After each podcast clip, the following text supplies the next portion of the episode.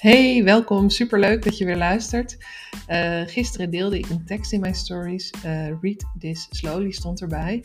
En de tekst ging over frequency, oftewel trillingsfrequentie. Ik had het natuurlijk al aangekondigd om daar een verdiepende podcast over op te nemen. Dus bij deze, hoe zit het nou met herhalende situaties waarin je terechtkomt uh, of die je ervaart in je leven?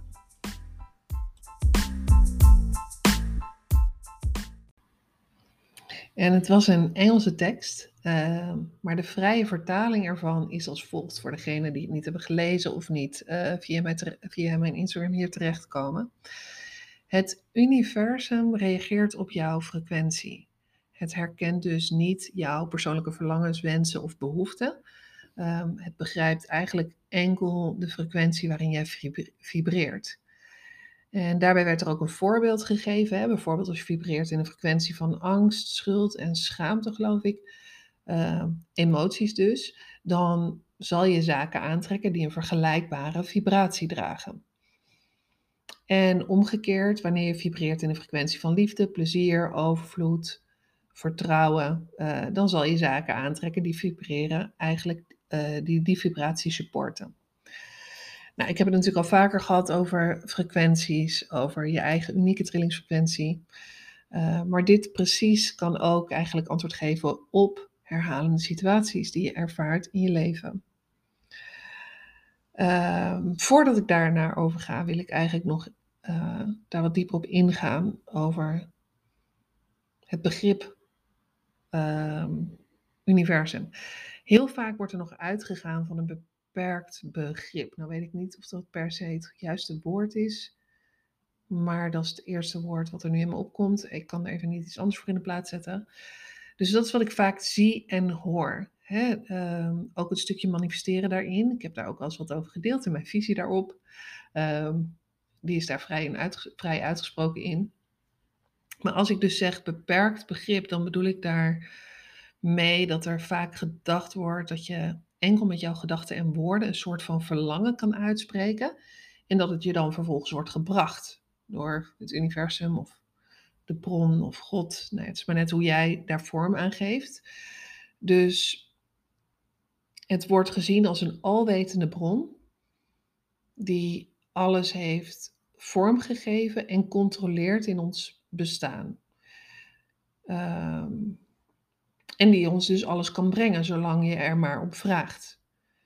Nou, dat is, ik, ik deel daar graag mijn visie over. Iedereen heeft daar natuurlijk zijn eigen, kan daar zijn eigen invulling aan geven, maar ik deel mijn visie daarover. Dus mocht je er zelf anders over denken, uh, wees daar vooral vrij in.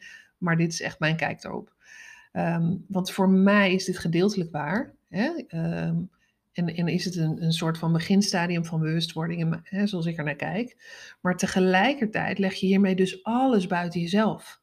Je legt het in de handen van een hogere macht of kracht.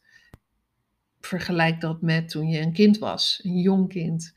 En je ouders jouw hogere macht of kracht waren. Dus dan ga je ervan uit, hè, mijn ouders houden van je. En dus eigenlijk zullen ze jou alles geven wat je nodig hebt. Nou, dat is niet altijd zo, maar Um, als kind denk je, oh, ik wil een nieuwe Barbie. Ik wil, en je, ouders moeten dat faciliteren. Oh, ik wil elkaar maar groen in plaats van paars. En ouders hebben dat te faciliteren. Ik wil nieuwe kleren.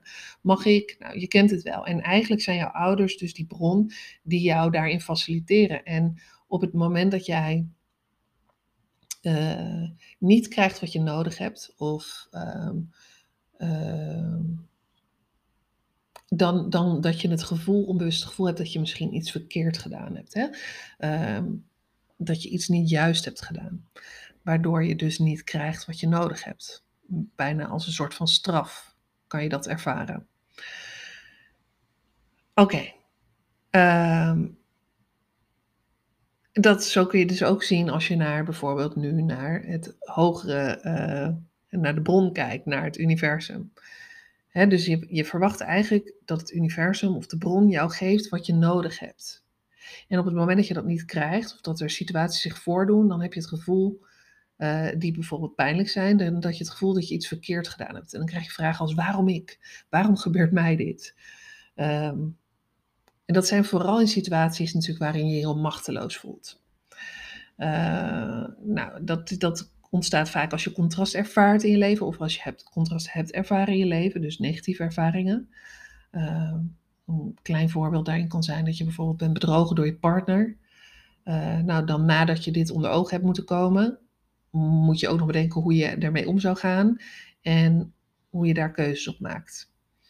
Uh, het is een pijnlijke situatie en je gaat er dus van uit dat je iets beters mag ontvangen. Want je hebt het immers al zwaar genoeg gehad. Het is gewoon pijnlijk. Het is niet fijn, weet je. Dus je krijgt een soort van machteloze situatie. Alsjeblieft, weet je wel, geef me iets anders. Ik heb dit niet verdiend. Je wenst dat je iets beters wordt gebracht.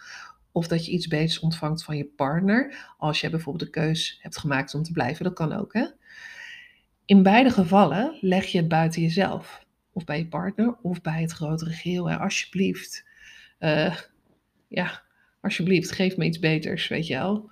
Waarom? Waarom? Nou, die ken je waarschijnlijk wel, als je dit hoort. Je hebt vast wel een situatie gehad of gekend waarbij je je afvroeg waarom. En alsjeblieft, geef me iets anders.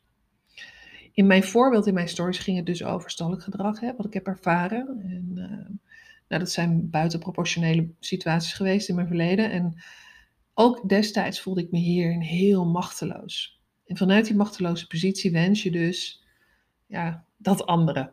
Je legt de power buiten jezelf, uh, omdat je dus ergens denkt dat je niet in staat bent het zelf te creëren in je leven. Je wil het dus ontvangen van die hogere macht, van het universum, van Source, van God, van je partner, van je ouders, van je vrienden, nou, you name it. Dus vraag jezelf nu eens af, waar wens ik eigenlijk iets beters of iets anders? Of waar heb ik dat gedaan? Omdat ik contrast heb ervaren of ervaar in mijn leven. En dat je dus in een positie van onbegrip bent. Hè, waarom ik? Ik wens, ik verlang naar. Breng me alsjeblieft. Um, en je dus ook dan eigenlijk vanuit gaat dat je zelf niet in staat bent of was iets in jouw situatie te veranderen. En misschien is er wel een moment waar je naar terug kan bewegen, of misschien is het wel iets wat nu in je leven speelt. Um, maar ik vraag je even om daarbij stil te staan. Of je het herkent, of je het kent, of je een situatie weet. Oké, dat eraan vooraf. Stel je dan nu voor dat jij een onderdeel bent van het grotere geheel. Dus jij bent een fragmentatie van het universum, een deeltje van het grotere geheel. Ja? Oké. En dan gaan we ervan uit dus dat alles energie is en alles een eigen unieke trillingsfrequentie draagt. En het universum reageert dus op jouw frequentie. Dus wat is er in jouw leven aanwezig of geweest waar jij dus een vibrationele match voor was? En dat is interessant, want daar kun je mee spelen. Um, kan ook weerstand oproepen. Maar het zijn mooie vragen om, om gewoon eens bij stil te staan. In mijn eigen verhaal, voorbeeld die ik gaf, ging het dus over mijn ervaringen uh, met controle over mij, gecontroleerd worden, gevolgd, afgeluisterd, etc. En ik benoemde dat dit ontstond na mijn relatiebreuk en ook waardoor. Dit was ongeveer vanaf 2014. En in die periode heb ik dus veel angst en wantrouwen gekend. Emoties zijn dat dus. Ook traumatische ervaringen hierin opgedaan. En deze emoties en ervaringen zetten zich dus als een trilling vast in je systeem. En je bouwt daar gedachten omheen, overtuigingen. Maar ook je stressreacties, je triggers zitten daar natuurlijk. Um, en dan heb je ook nog, zeg maar, in het moment dat de situatie bestaat, dat de situatie aanwezig is in, in dat moment. Of misschien nu in jouw huidige moment in jouw leven. Maar op dat moment in mijn leven uh, was het natuurlijk iets waar ik acties op moest ondernemen. Hè. Ik moest acties uitzetten. Uh, er werd veel over gesproken vanuit mijn omgeving. Er werden er veel vragen over gesteld. Ik was er zelf veel over aan het praten, over aan het delen, omdat ehm, ja, dat zijn eigenlijk situaties waar ik eigenlijk niet iets anders mee kon dan erover delen. En bij de, mijn, echt mijn mensen dicht bij mij in dit geval dan. Um, Waardoor er dus een hele actieve vibratie is. Je, je maakt het en je houdt het actief omdat je er continu mee bezig bent. Dus een hele actieve vibratie. Um, daarna, op het moment dat het zeg maar de situatie niet meer actief is, dus het is niet in het moment meer actief, wordt het een onbewust actieve vibratie, dus een sluimen, sluimerende vibratie. Dat is dus wanneer de feitelijke gebeurtenissen niet meer aan de orde zijn. Maar het wordt dan een trilling die vastgezet wordt in jouw systeem en onbewust actief is. Oké. Dit werkt dus op alle niveaus. Dus niet alleen op mentaal niveau, maar ook op lichamelijk niveau. Je lichaam heeft namelijk ook een geheugen. Uh, daar worden ervaringen in opgeslagen als een trilling. Ook op emotioneel niveau, nou dat mag duidelijk zijn, maar ook op energetisch niveau, dus ook in je energielichaam. Dus het kan dus zijn dat je bijvoorbeeld delen verwerkt hebt, of dat je het wel onder controle hebt, omdat je bijvoorbeeld er veel over gesproken hebt, of dat je nou, je misschien in therapie bent geweest en dus uh, daarover gesproken hebt met een psycholoog, ik noem maar wat. Um, of dat je het zelf gewoon volledig geanalyseerd hebt van A tot Z en begrijpt wat er is gebeurd en waarom bepaalde dingen zijn gebeurd. En waarin je zelfs bewust bent vanuit jouw hoofd, dus hoe je daarmee omgaat. Ik was daar echt een kei in. Vooral een stukje analyseren. Ik kon alles mentaal gezien heel goed plaatsen, verwoorden en dus ook mijn eigen proces uitstippelen vanuit mijn hoofd. Oké, goed. Dan de herhalende situaties. Hoe vaak heb jij jezelf horen zeggen: waarom heb ik dit nou weer? Waarom gebeurt mij dit altijd? Hoe kan het dat ik dit weer heb? Nou, dat is dus één, de machteloze positie. Hè? De positie van het slachtoffer, die op geen enkele manier denkt invloed te hebben. En twee, daar ontstaat uit die machteloze positie ontstaat een please, geef me wat anders. Ik heb dit niet verdiend. Je die? Vast. En in mijn geval ontstonden er in 2014 en 2019 dus, dus de periode vanaf mijn breuk, uh, meerdere situaties waarin ik hetzelfde ervaren, ervaarde. Mensen die mij niet los konden laten, gedrag van controle gingen uitoefenen. En ik zal daar niet heel veel over uitweiden, maar elke keer hoorde ik mezelf zeggen en ook mijn omgeving: hoe kan dat toch? Waarom heb jij dat elke keer? Wat bizar.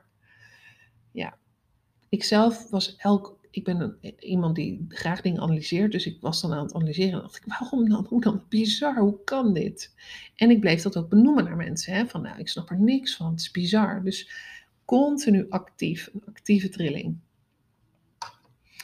En dit kan je ook zien dus als een proces van bewustwording. Hè? Beetje bij beetje word je bewuster van jouw situaties.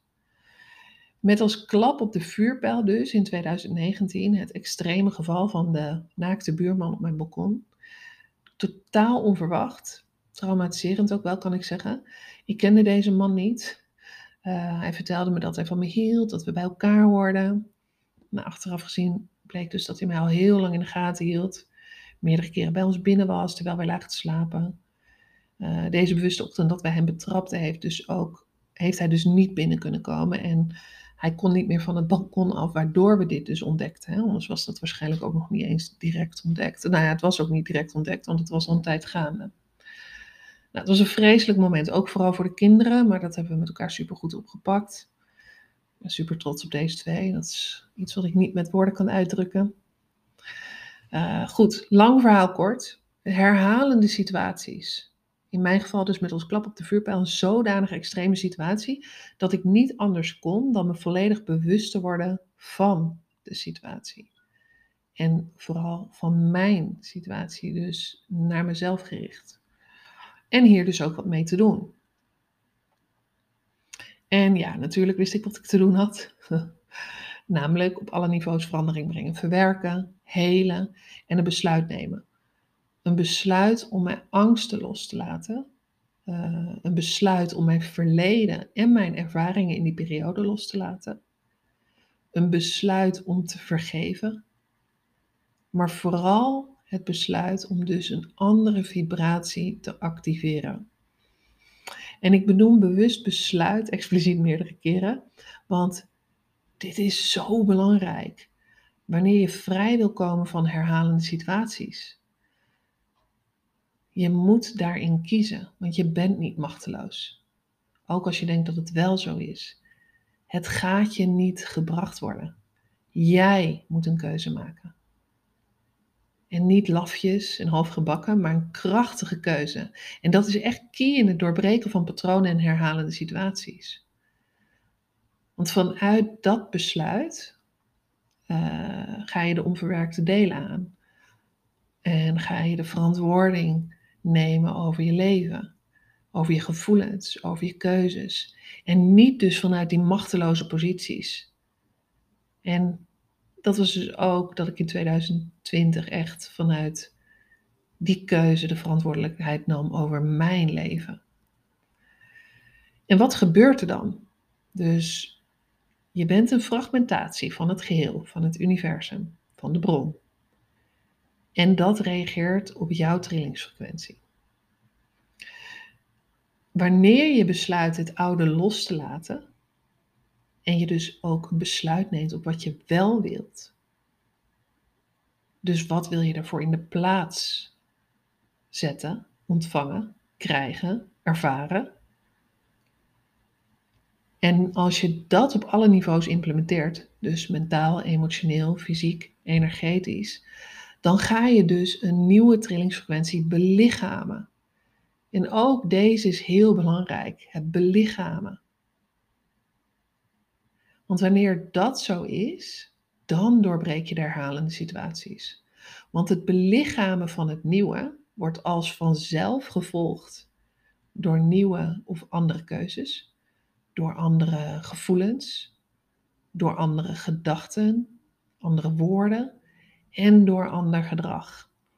Dus je beslist, je maakt een keuze, je verwerkt, je heelt. Dan ga je iets nieuws belichamen en vanuit daar volgt de rest als vanzelf. En stel je dat eens voor, wat dat doet met jouw omgeving. Wat dat doet met situaties. Als jij ander gedrag vertoont. Als jij andere keuzes maakt dan dat jij voorheen deed. Als jij anders over jezelf denkt of anders over bepaalde situaties denkt. Wat doet dat met die situaties? Wat doet dat met jouw omgeving? Wat doet het met jou? Alles shift in dat moment. En niks is meer hetzelfde. En dat is dus ook het moment wanneer je volledig op een nieuwe tijdlijn bent aangekomen. Oftewel, een quantum leap. En in die periode daartussen kan het dus soms voelen alsof je wereld op zijn kop staat. Je volledig in chaos begeeft. Dat je twijfelt aan je keuzes, dat je het gevoel hebt dat je juist alles uit je handen glipt of dat je dingen dreigt te verliezen. Of dat zaken erger lijken te worden dan beter. Dat hoort bij die shift. Dat hoort bij die quantum leap. En deze aflevering gaat veel te lang duren, want volgens mij is dit een van mijn langste afleveringen ooit. Als ik daar nog over ga uitweiden. Maar dat is wel ook een heel belangrijk onderdeel om mee te nemen. Dus ik zal daar een vervolgaflevering over opnemen. Ik heb daar ook nog genoeg over te delen. Misschien dat ik dat deze week nog doe en anders volgende week.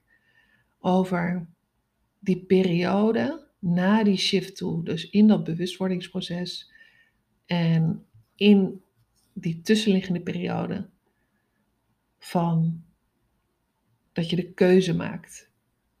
De keuze en het besluit neemt om iets anders te gaan omarmen en te gaan belichamen. Nou, voor nu lijkt me dit even voldoende.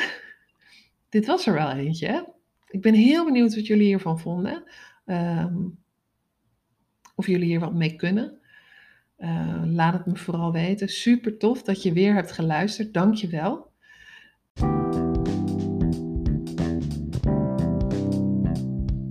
mocht je samen willen werken, op wat voor manier dan ook, check even de keynotes voor de mogelijkheden. Stuur me anders gewoon een DM natuurlijk. Kan ook gewoon via Judith.vandaag. Kletsen we daar verder. En mocht je dit nou een goede aflevering vinden, stuur het door naar iemand die het mogelijk ook interessant vindt. Zou ik heel tof vinden. Voor nu dank je weer, wel weer en tot de volgende. Dikke kus.